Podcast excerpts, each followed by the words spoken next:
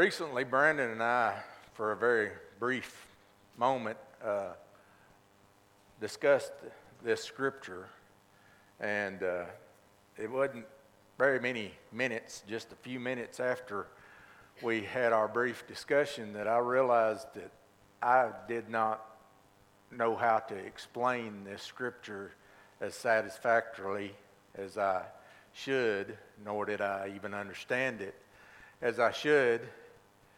And maybe I still don't. I don't know. You can, you can tell me after we have our study of the evening. If you disagree with me, well, I'll be glad to talk with you about it.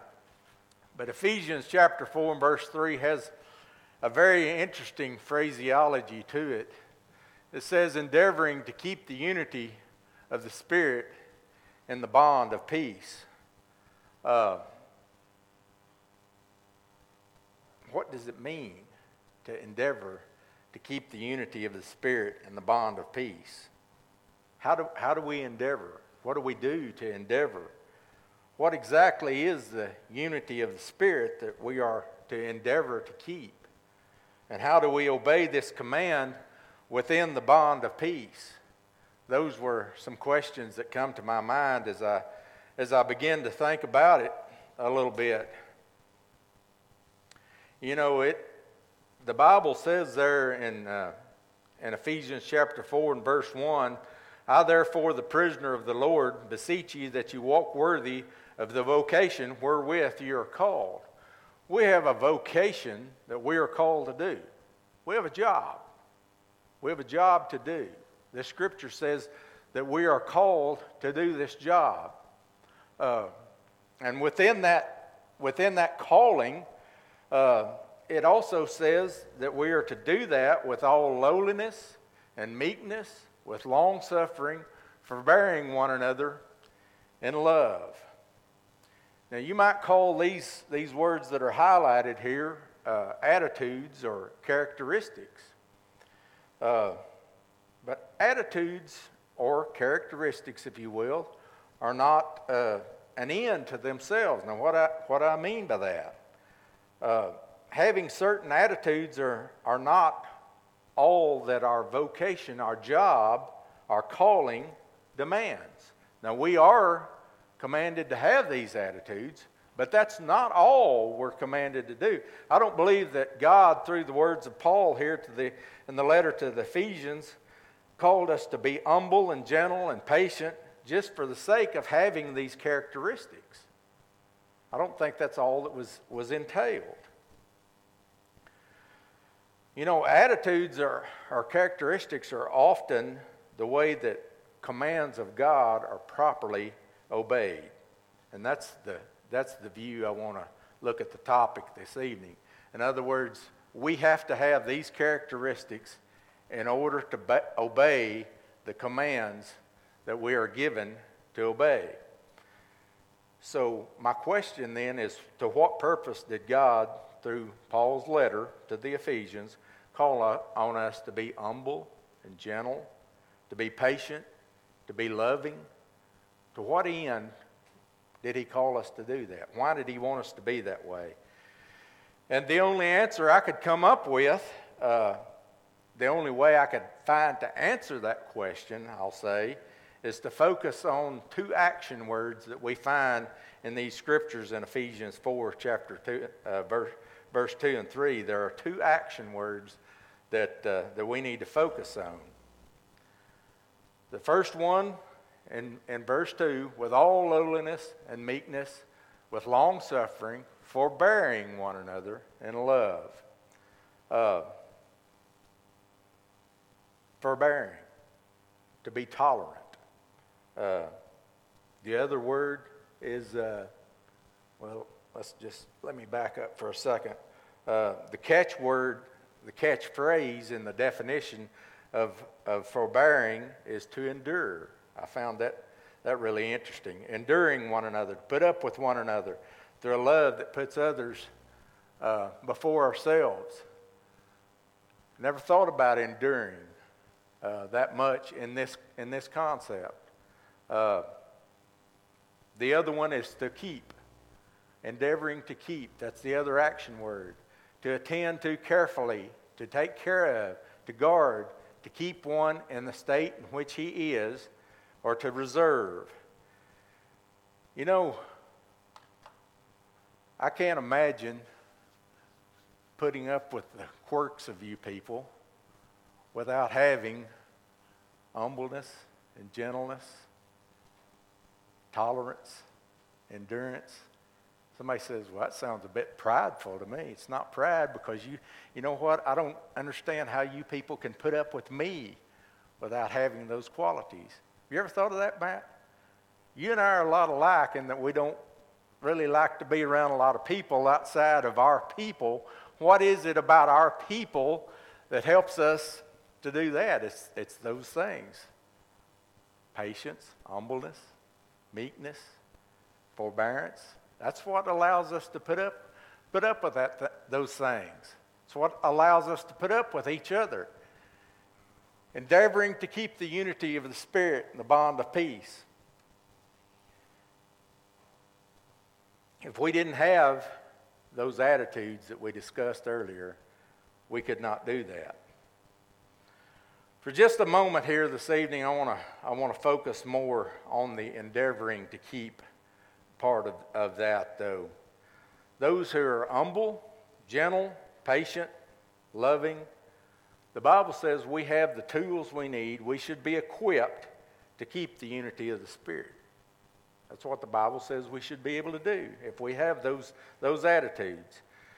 And uh, I want to discuss not only why this is true, but maybe how, how we go about obeying this command. So, first of all, let's look at what, what is the unity of the Spirit. It's important, necessary for us to understand what it is that we are to keep. You know, there are many today that teach that the, uh, keeping the unity of the Spirit is only a command for those most spiritual people, those, those that are maybe a level more spiritual, quote unquote than other people are. Uh, in the Catholic religion, they might reserve that for the priest or the bishops, those who are, who are of the upper echelon of authority. Those are the only ones that can keep the unity of the Spirit. I don't believe that for a minute, not for a second. There's another thought that many uh, believe and teach today that unity of the Spirit and the bond of peace means that we as Christians try to find unity with those who may not believe exactly what we believe. In fact, they may not have any faith at all, and yet we should still try to find a unity with them in a peaceful way. I don't have a problem with a peaceful way, but I tell you, I don't believe for a minute that's what Paul was telling us to do. Uh, what Paul was trying to teach us at all. Uh, we should endeavor to be peaceful at all times. Don't misunderstand me. But to try to develop unity with those who don't have a like faith, or trying to develop unity with someone who doesn't have any faith, to try to find common ground with them, I don't believe that's necessary. I don't believe God's word calls us to do that. In fact, in Ephesians 5 and 11, the Bible says, And have no fellowship with the unfruitful works of darkness, but rather reprove them. Does that sound like we're supposed to have unity with them? 2 Thessalonians 3 and 14. And if any man obey not our word by the epistle, note that man and have no company with him, that he may be ashamed. Now, certainly we have a responsibility to unbelievers. Uh, we have a responsibility to try to connect with them, to teach them, to bring them to salvation, to teach them their responsibility, to, to show them the way of righteousness. But we have absolutely no responsibility to seek for unity of spirit with them. None whatsoever that I can find. In fact, I don't believe that we have the authority to even try to do that. Uh, I don't believe that we can have unity of spirit with someone that God does not want us to have unity of spirit with. So, what does unity mean? Quite simply, it means oneness. Very simple definition. Unity is like one, it's like being one together. And it's very interesting here in Ephesians 4 that Paul would use that word, unity of spirit, when just shortly, in the next few verses, he's going to go through an extensive list of ones that are very important to our religion.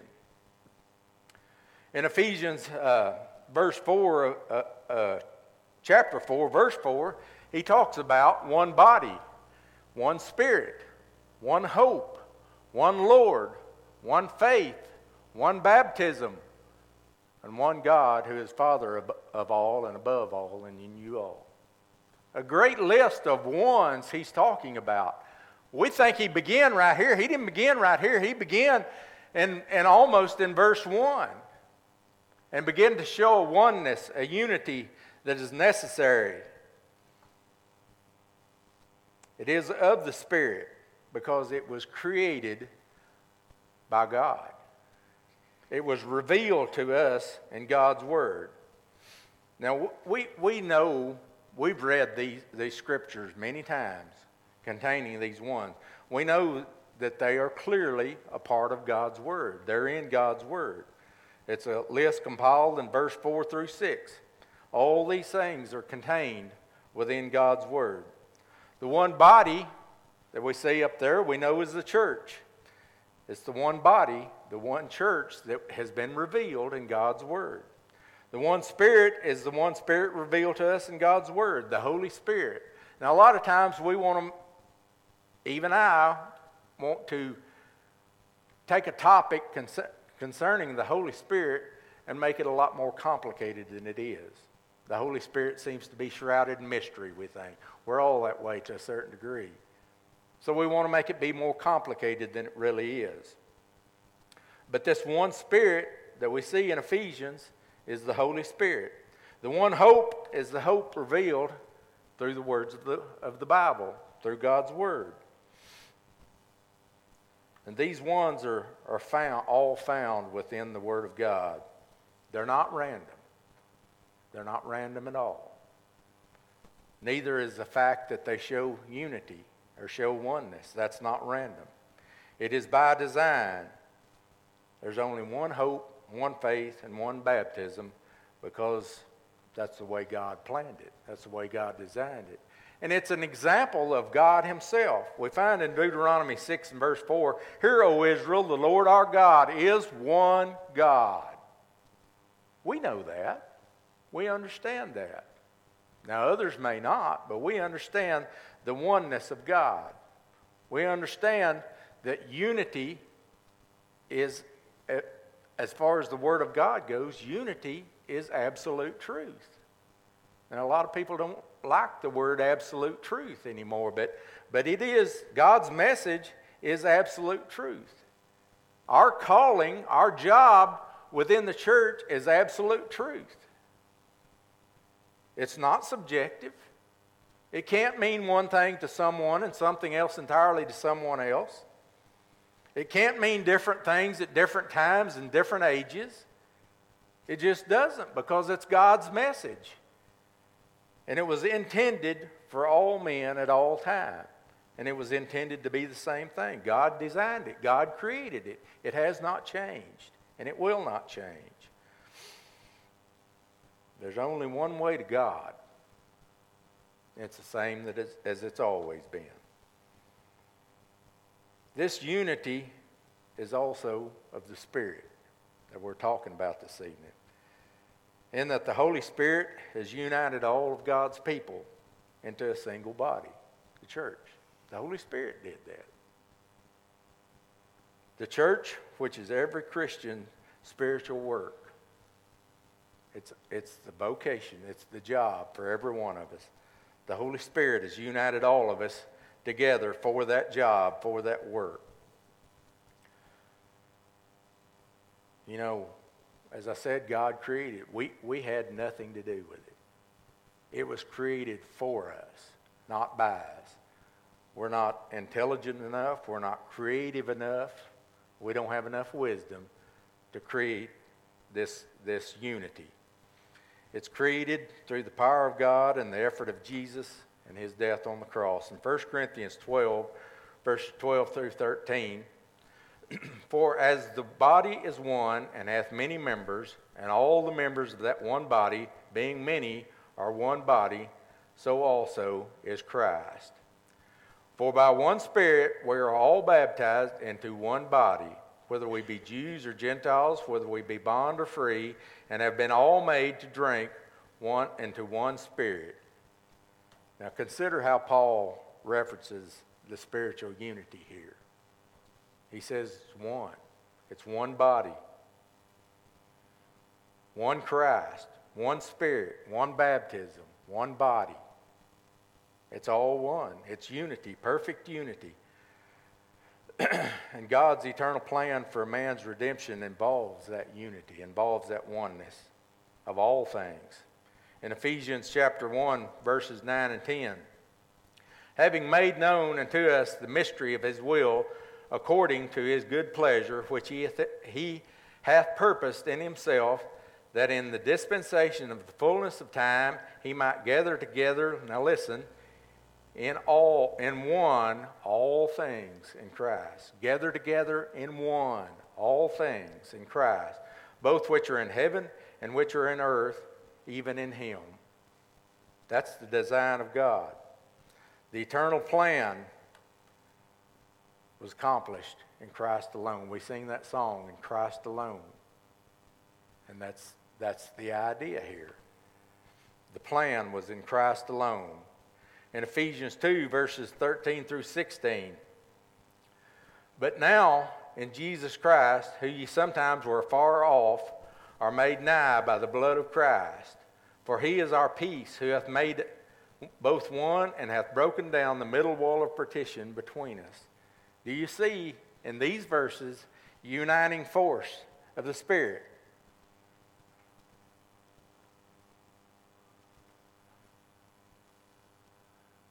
You were far away.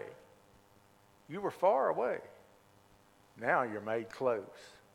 That's a uniting force. You were made that way by the blood of Christ. He is our peace, who hath made us both one and hath broken down that middle wall of partition, that wall of sin. He broke it down. And he reunited us with God the Father again. He broke that wall of sin down that separated us and reunited us. Do you see the uniting force of the Spirit? In verses 15 and 16, having abolished in his flesh the enmity, even the law of commandments containing in ordinances, for to make him in himself of twain one new man. See, Jesus was God. He was in heaven. He came to earth. Such as he was, he was two, but he combined them into one. He was the same man. And he made peace by it. Verse 16.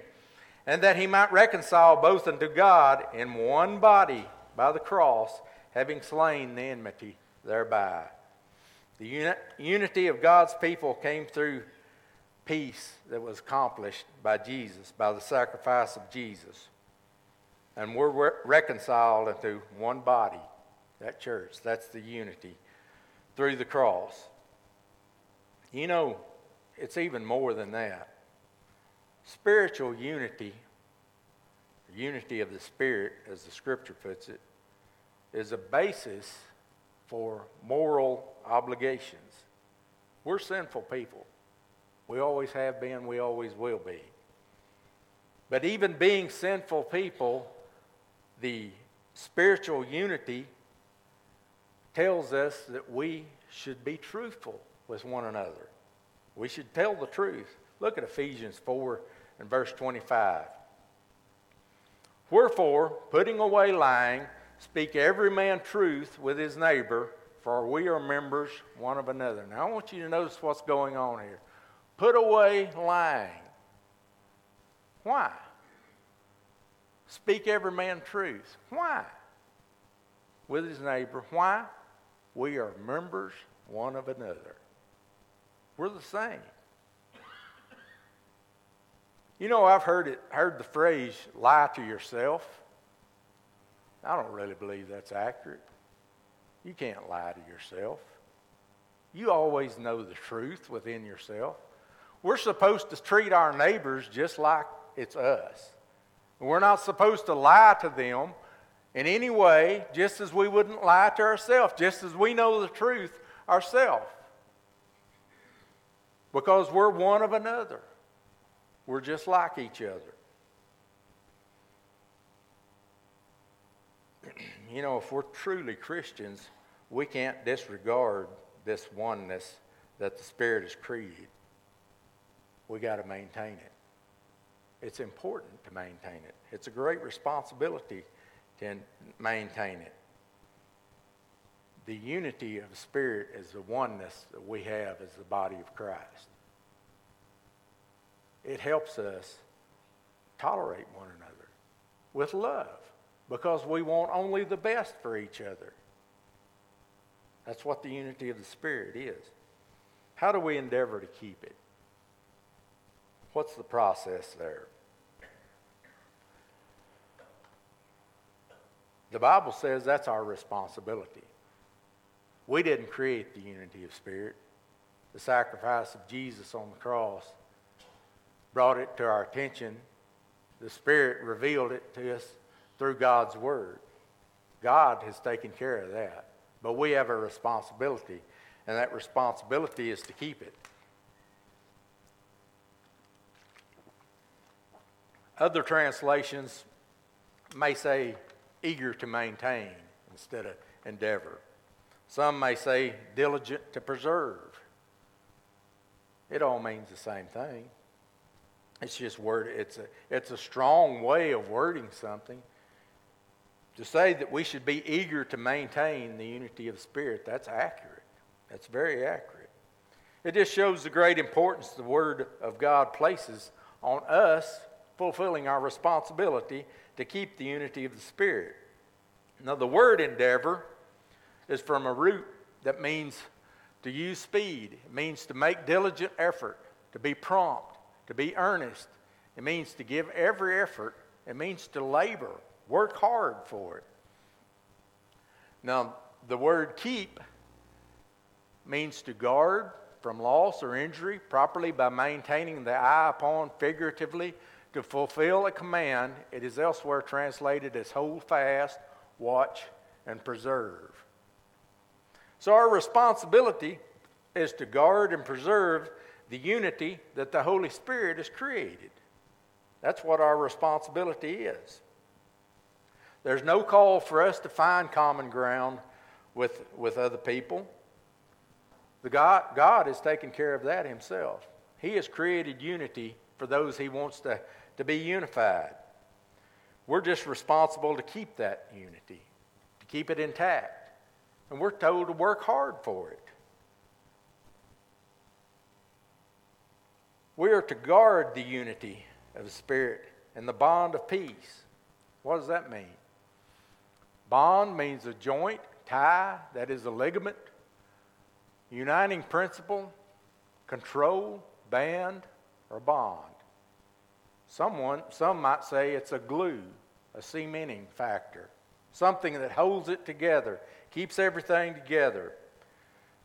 And our desire for peace is a glue that makes maintaining the unity of the Spirit possible.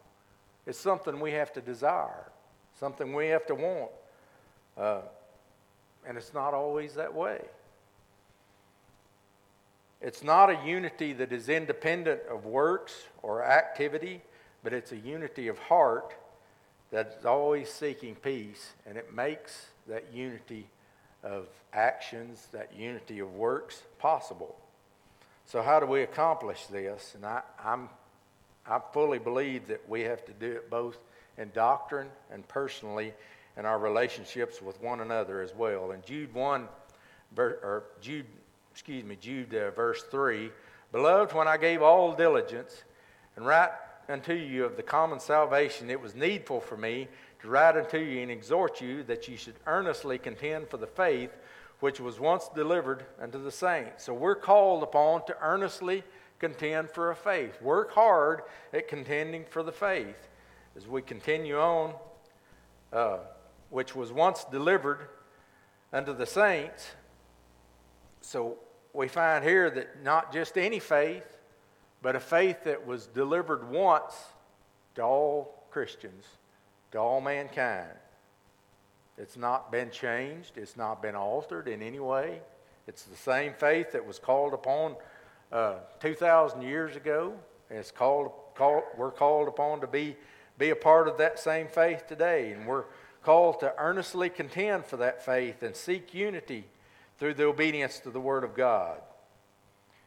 And uh, we have to do that as a body, and we have to do that as individuals. We have to do it within our relationships to each other. Have you ever thought about the fact that uh, the attitudes of lowliness, gentleness, long suffering, uh, endurance, and love, all of these attitudes, all of these characteristics, they, they never cause conflict. Never. They never divide. They always unite people. They're uniting attitudes. In Colossians 3, verses 12 through 15, put on, therefore, as the elect of God, holy and beloved, bowels of mercy, kindness, humbleness of mind, meekness, long suffering, forbearing one another, and forgiving one another. If any man have a quarrel against even any, even as Christ forgave you, so also do ye. All of these attitudes were attitudes that Christ exhibited. And we know how much of a uniting force he was. We know how much of a powerful force he was. We know how much he endured things that we don't think we can endure. And still he forgave, constantly forgave. Now notice verses 14 and 15. And Paul speaks to the value and motivating influence of unity. In verse 14, and above all these things, put on charity, which is the bond of perfectness. Love. Love is the glue. Love is the, the bind, the cementing factor that holds everything together, the uniting principle. And we have to be mature in the scriptures to understand that. Verse 15, and let the peace of God rule in your hearts, to the which also ye are called in one body, and be ye thankful. Let the peace of God. You know, we, we know that our own conscience sometimes mislead us. Sometimes it tells us something that is, is not right. But if we let the peace of God, the Word of God, rule in us, and let it be our moral compass, our moral decision maker, then we won't have any problems. We've all been called into one body. So if we put this into practice and we protect the unity of the one body, and keep and it's in keeping with our, our job, our calling to be part of that one body, that we preserve spiritual unity, and we endeavor to keep the unity of the Spirit involves a constant concern for the spiritual welfare of our brothers and sisters, as it should. It means that I must think about myself less than I think about others. Lowliness or humility. It means I must not treat others harshly, but with meekness and gentleness. It means I must be long suffering or patient forbearing, enduring, if you will, towards any faults or, or weaknesses that they must they have. And it means I got to react with love at all times. That's how we endeavor to keep the unity of the Spirit.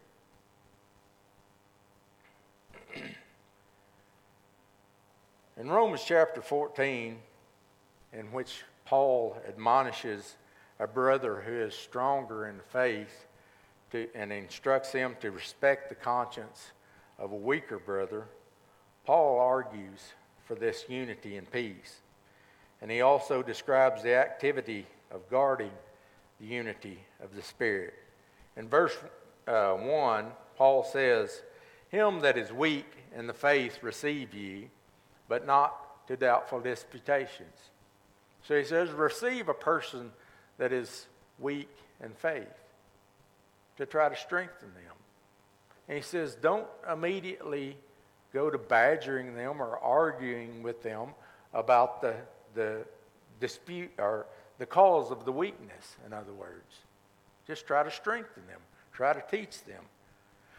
In verse 3, he says, Let not him that eateth despise him that eateth not, and let not him which eateth not judge him that eateth, for God hath received him. So, concerning two people that may be somewhat mature, more mature in the scriptures, he says, if you want to eat certain things, don't judge the one that doesn't want to eat them. If you don't want to eat those things, don't judge the one that does want to eat them. Have understanding with each other. In verses 7 through 9, he continues and says, For none of us liveth to himself, and no man dieth to himself. For whether we live, we live unto the Lord, and whether we die, we die unto the Lord. Whether we live, therefore, or, die, we are the Lord's. For to this end Christ both died and rose and revived, that he might be Lord both of the dead and the living. And we talk about unity in the body of the Spirit, but here that we're told that that unity goes even beyond the living and the dead. That the Lord is the Lord both of living and of dead. That we have that unity with our brothers and sisters who may have passed on a long time ago. Those that may come long after we have gone from this earth should have that unity with us as well. Christ's sacrifice was intended to unite us all. That's what it, the intention was. Now listen closely to verse 19. Let us therefore follow after the things which make for peace, and things wherewith one may edify another. That's unity of the Spirit. We do that peacefully, with love, with humility, with long suffering, with meekness and gentleness and endurance and patience and love, then we'll maintain the unity of the Spirit. Salvation is a work of God. It's not our work. It is unity of the Spirit, and it must be preserved. You know, God's message is one message. It always has been. We are one in Him. We are one with each other. At least we're supposed to be. That's the unity we're supposed to have. You know, we think that God created unity, therefore, we may not have much to do with it, but we do. It's our responsibility to keep it. That's, God, that's what God wanted us to do. That's the job He gave us to do. He gave us the unity. He said, You preserve it, you keep it. What a great responsibility that is. So I ask you this evening are you one with God? Are you? Do you have peace with God? Are you a part of the one body that God designed, that Christ paid for, that the Spirit recorded for us? Are you part of that one body? It's been created for you and me and everyone else. We have been unified through the blood that was shed on the cross. Have you accepted that? Have you been a part of it, but have denied it and gone back? There's no other way. There's no other possibility. There's no other door that's open. It's the only way. It's the only way to be unified in spirit. Thank you for listening to today's sermon podcast. If you'd like to know more about this subject or any other Bible topic, send us a message at our Facebook page, The Church of Christ, Wheeler Area.